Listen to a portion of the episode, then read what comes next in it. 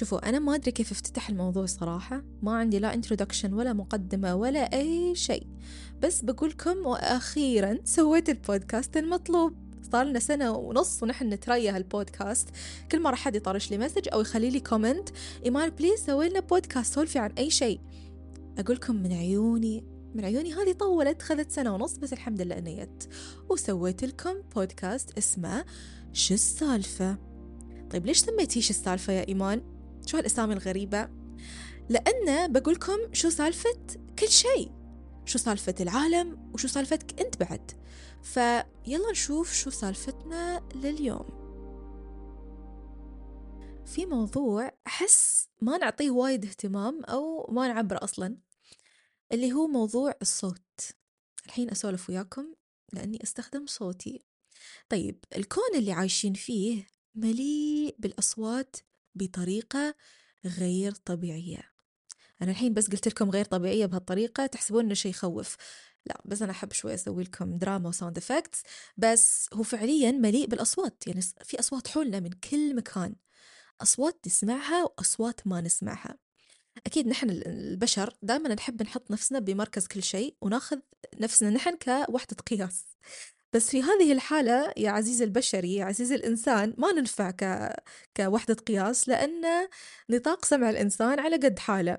يعني نحن طرنا طرنا بنوصل عشرين ألف هرتز. نطاق سماع الإنسان بين عشرين هرتز وعشرين ألف هرتز. شو يعني هرتز عامة؟ هي وحدة قياس الصوت. من أقول لك 20 هرتز يعني بيصير في 20 ذبذبة صوتية في الثانية. هذا هو الهرتز. يعني تجربة الإنسان من الناحية الصوتية وايد محدودة. نحن الفترة وايد طويلة كنا نحسب أن التجربة البشرية هي التجربة المطلقة. يعني أي شيء يشوفه الإنسان أو الضوء الوحيد اللي يشوفه الإنسان هو الضوء الموجود. خلاص ما شيء غيره.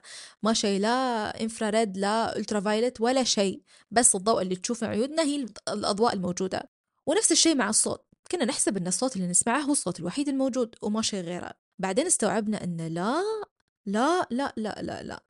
مثلا مثلا الفيلة بس تجي تكون حابة تسلم على بعض وتسولف ويا بعض تسولف بنطاق ذبذبات صوت أقل من اللي يسمع الإنسان أصلا. تسولف بذبذبات نسميها the infrasound اللي هي آه، نطاق صوت منخفض. ليش منخفضة؟ لأنه فعليا هو تحت نطاق سمع الإنسان يعني ذبذبات ما يسمعها الإنسان. فأي شيء تحت 20 هرتز نسميه infrasound أو موجات تحت الصوتية وأي شيء فوق العشرين ألف هرتز اللي هو ال maximum للإنسان نسميه the ultrasound أو الموجات فوق الصوتية. فهالفيلة حتى لو أنت ما تسمعها بإذنك هي قاعدة تسولف وقاعدة تطلع صوت. يعني قاعدة تحش فيك بس أنت خارج نطاق التغطية فعليا وحرفيا خارج نطاق تغطية الصوت. You cannot hear it. ما تقدر تسمع هالذبذبات مثال معاكس اللي هو مثال عن الكلاب. طيب الناس اللي مربية كلب في البيت بتلاحظ أن مرات يكون الكلب قاعد في مكانه بعدين فجأة فجأة يفز ينقز من مكانه ويلفلف كأنه سمع شيء. بالعادة نقول بسم الله شو شاف؟ جني شاف شيء ما شاف شيء هو بس سمع صوت أنت مو قادر تسمعه. ليش؟ لأنه يقدر يسمع ذبذبات صوت فوق الذبذبات الصوتية اللي أنت تقدر تسمعها كإنسان. فالكلب يقدر يسمع الموجات فوق الصوتية أو الأولترا ساوندز يقدر يسمع صوت إلى 45 ألف هرتز من أسبوع حضرت آه، محاضرة تتكلم عن كيف إننا نقدر نستخدم الذكاء الاصطناعي عشان نتحاور ويا الحيوانات ونفهمهم ونسولف وياهم. دخلت المحاضرة شخص وطلعت من المحاضرة شخص تاني كومبليتلي مع أن المعلومات اللي انذكرت يعني مو معلومات أول مرة أسمعها بس كانت أول مرة أفكر فيها. شوفوا الإنسان جزء من الطبيعة صح ولا لا؟ بس سبحان الله لسبب من الأسباب مع التطور اللي صار عبر العصور والسنوات نسى الإنسان أنه جزء من الطبيعة. واللي يقول لي لا ما نسينا ما أدري شو. بس ألك سؤال متى آخر مرة تمشيت على العشب متى آخر مرة تمشيت على أرض مو صناعية؟ متى آخر مرة أكلت شيء من شجرة مباشرة يعني ما اشتريتها من السوبر ماركت لو الحين مثلا ضعت في غابة الأمازون هل تعرف أنك تزرع أكلك؟ هل تعرف أنك تبني بيت من ولا شيء يعني من خشب أو من بقايا أشجار أو أي شيء هل تعرف تعيش في الطبيعة بين الطبيعة؟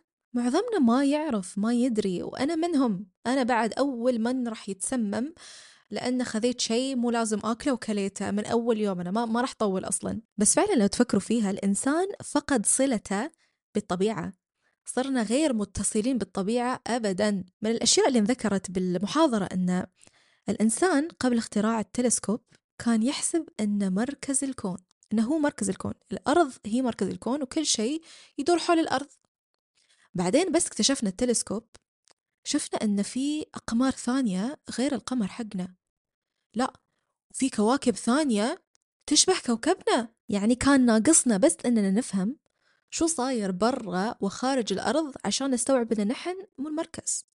في عوالم ثانية في كواكب ثانية وفي أراضي ثانية مو نحن الوحيدين ومو نحن اللي العالم يدور حوله. فيمكن يمكن لو طورنا تكنولوجيا تشفر كلام الحيوانات أو طريقة كلام الحيوانات على حسب ذبذباتهم الصوتية على حسب نمط التحاور اللي يصير بينهم. يمكن وقتها بنفهم أننا مو نحن مركز الخلق. يعني مو نحن السبب ليش كل شيء انوجد. نحن بس حلقة من ضمن وايد حلقات. يمكن في مخلوقات تانية عندها قصص أحسن من القصص اللي نحن نرويها. يمكن في مخلوقات ثانية أذكى مننا في بعض الأمور. شو الشيء اللي لازم يكون عشان أنا أقدر أتواصل وياك؟ لازم تكون عندنا نفس اللغة أو أنت تفهم لغتي أو أنا أفهم لغتك أو آه، نسولف بلغة الإشارات. المهم أي شيء عشان توصل المعلومة بطريقة واضحة وسلسة. ونحن الحين عايشين في عالم مو الحين يعني من دايم من, من يومنا يعني عايشين في عالم في وايد أشياء غير بشرية. في حيوانات في نباتات في مخلوقات ثانية في ميكروبات في في. المهم كل هالعناصر قاعدة تطلع صوت ذبذبات للعالم. نحن يا ما نلقطها يا ما نفهمها. أنا في معلومة صدمتني صراحة بس قالت لنا إياها في المحاضرة. قالت لنا أن النحل عشان يطلع أحلى نكتار من زهرة معينة لازم يغني لها أغنية. يعني لازم يغني لها أغنية الهادي بذبذبات معينة ولازم بعد يكون صوته حلو. عشان يضمن إنه بيطلع أجود نكتار موجود. طيب عشان بعدين يسوي فيه عسل. فتخيلوا سبحان الله إن جودة العسل وجودة النكتار مربوطة بالصوت اللي النباتات تسمعها. تقولوا لي النباتات ما تسمع يا إيمان؟ لا النباتات تسمع. تبون بعد أحلى من السمع؟ في دراسات تقول إن النباتات تشوف. هي هي رؤية رؤية. النباتات تشوف وما نعرف كيف. ما ندري من شو ما ندري ليش ما ندري أي شيء بس ندري أن في احتمال أن النباتات قادرة تشوف نفس ما البشر قادر يشوف. يلا نرد على الحيوانات الأليفة لأني وايد أحبها.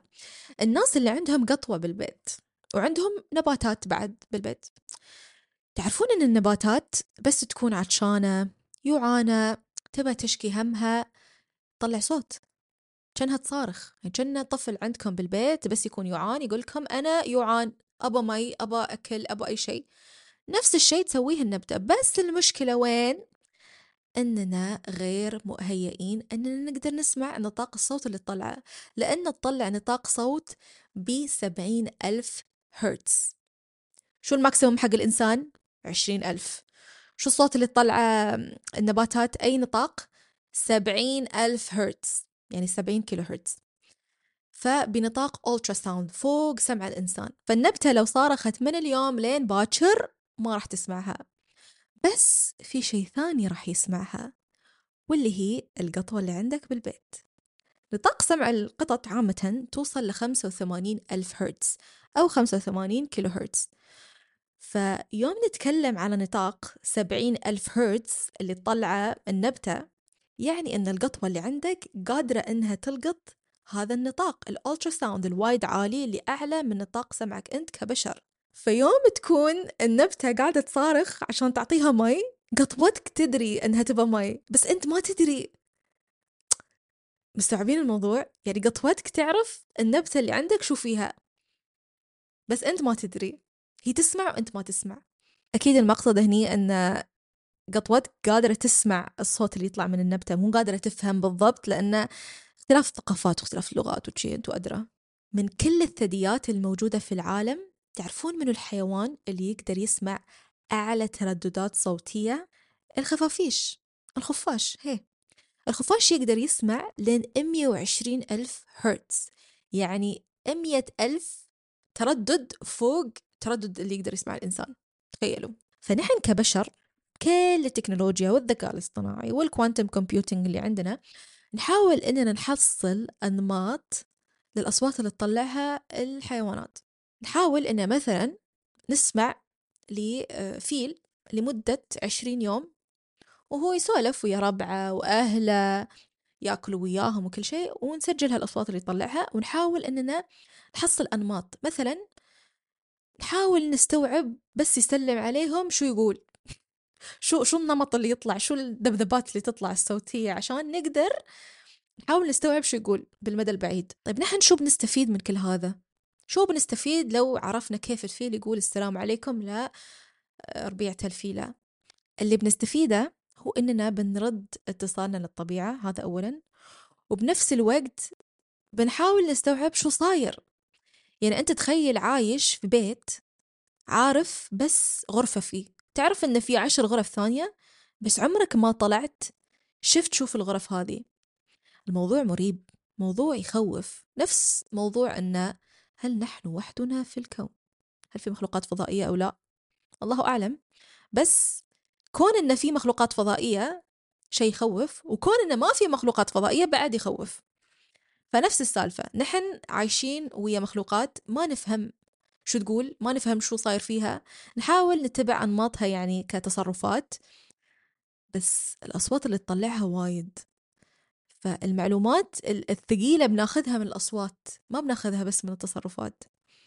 مثلا في نوع من الطيور سنويا يتيمع يسلم على بعض ويروح ينتحر في السماء. يسوون انتحار جماعي. للحين نحن مو فاهمين ليش. شو السالفة؟ انتحار جماعي للطيور؟ ليش؟ شو فيكم؟ شو صاير عندكم؟ ما ندري. يمكن لو قدرنا نتحاور مع هالطيور كنا بنقدر نفهم شو صاير وليش. ويمكن حتى نحل الأزمة اللي عندهم نحل المشكلة. يمكن في مشكلة يمكن عدم تطابق المحيطات. يمكن الله أعلم. بعد نفس الشيء يصير بالهجرة الجماعية لبعض أنواع الأسماك من محيط هم متعودين عليه لمحيط مو متعودين عليه الشيء اللي يحطهم في خطر. فنحن نتكلم عن ecosystem كامل عن نظام بيئي كامل قاعد يتخبص ونحن مو فاهمين ليش. ومو قادرين نفهم ليش لأنه مو قادرين نتحاور. وطبعا اللي يقول آه، انعدام توازن المحيط الطبيعي أو الإيكو سيستم أو النظام الطبيعي يعني أنه بيصير في نوع من الاختلال في النظام الطبيعي للحياة. يعني أن هذا بعد بيحطنا نحن في خطر الانقراض. ترى كل شيء مترابط. الذباب الصرصور ما أدري النحلة ما أدري أي شيء نعتبره نحن مو ضروري أنه يكون يعني عندنا ترى عنده دور في الإيكو سيستم فكل مخلوق وكل شيء حي موجود بيننا عنده دور. بس يروح واحد منهم يخل التوازن تصير مشكلة. فبقائنا على الأرض وأن النسل البشري يطول مربوط بعد أننا نفهم وين عايشين. يعني تخيلوا أن زمان الناس كانوا أو القبائل كانوا عندهم تواصل أكثر مع محيطهم مننا نحن يعني كانوا فاهمين وين عايشين. الحين صرنا مو فاهمين وين عايشين بس عايشين والسلام عليكم. الحين كل ما أشوف نباتات قدامي ما أقدر ما أقدر إلا وأتخيل إنها قاعدة تسولف وياي. يا تحش فيني يا تسبني يا تمدحني الله أعلم. بس قاعدة تسولف يا قاعدة تقول لي شيء. وال... والشيء المبهر في هذه الفكرة إني أنا مو مجنونة. ما هي فعلا قاعدة تسولف وياي بس أنا مو قادر أسمعها. شيء مؤسف والله. نفس الشيء بخصوص حيوانات يعني القطط قاعدة تسولف ويا بعض بنطاق صوت أعلى من اللي نحن نقدر نسمعها قاعدة تقول أشياء نحن ما نقدر نسمعها. فدائما أتخيل الحين كل ما أشوف مخلوق يعني غير بشري أول شيء أفكر فيه هو شو قاعد يقول؟ شو نوع الصوت اللي قاعد يطلعه؟ سبحان الله تشوفوا كيف عالمنا غريب ومليء بالألغاز. تعرفون وأنا أسولف وياكم الحين؟ أقول تخيلوا لو حد قبل وقت غاليليو قبل 1610 سوى بودكاست طيب وكان يقولهم يا جماعة تخيلوا أننا نخترع شيء نقدر نشوف فيه السماء بوضوح ونشوف هل في شيء يعني فوق النجوم وكلام من هالنوع. لو بنسمع هالبودكاست الحين بنقول يا الله شوفوا كم سلكنا من دروب لين وصلنا اليوم إني الحين أقدر أروح أي مكان وأشوف بالتلسكوب أشوف أشوف التلسكوب بتليفوني. but not really بس يعني فهمتوها يعني الموضوع وايد سهل. في فترة من الفترات كان ممنوع أصلا إن الإنسان يشكك. نحن ما دخلنا على التلسكوب نحن بس بالفكرة بحد ذاتها يشكك بأن الأرض مركز الكون. فيمكن الحين في ناس بتقول ليش نحن بنشكك أننا نحن آه، مركز الخ... مو مركز الخلق. شو شو قصدي بس أقول مركز الخلق؟ يعني يعني مو نحن المخلوقات الأذكى والأفضل والأحسن واللي تستحق أنها تأخذ 70% من المخلوقات كطعام وتدمر الغابات وتدمر البيئة بس لأنها هي المخلوقات السامية والأعلى والأفضل. هذا اللي قصدي بالمركز الخلق. يعني ما خلينا شيء لحد ثاني. ما خلينا شيء لحد ثاني فعليا أحس بعد أن هالفكرة أو هالمعلومة أو هالموضوع موضوع تواضعي. يخلي الإنسان يتواضع شوي. يعني نحن دائما نعتبر نفسنا ما في شراتنا. بس مو قادرين نسمع كل شيء مو قادرين نشوف كل شيء على أي أساس قررنا أن اليد العليا عندنا نحن؟ فبس حبيت أشارك وياكم هالأفكار. وموضوع أن الصوت حولنا في كل مكان حتى لو كنت في أتم السكون في أصوات حولك بس إذنك وعقلك مو قادرين يستوعبونها ولا يلقطونها. ويومكم سعيد.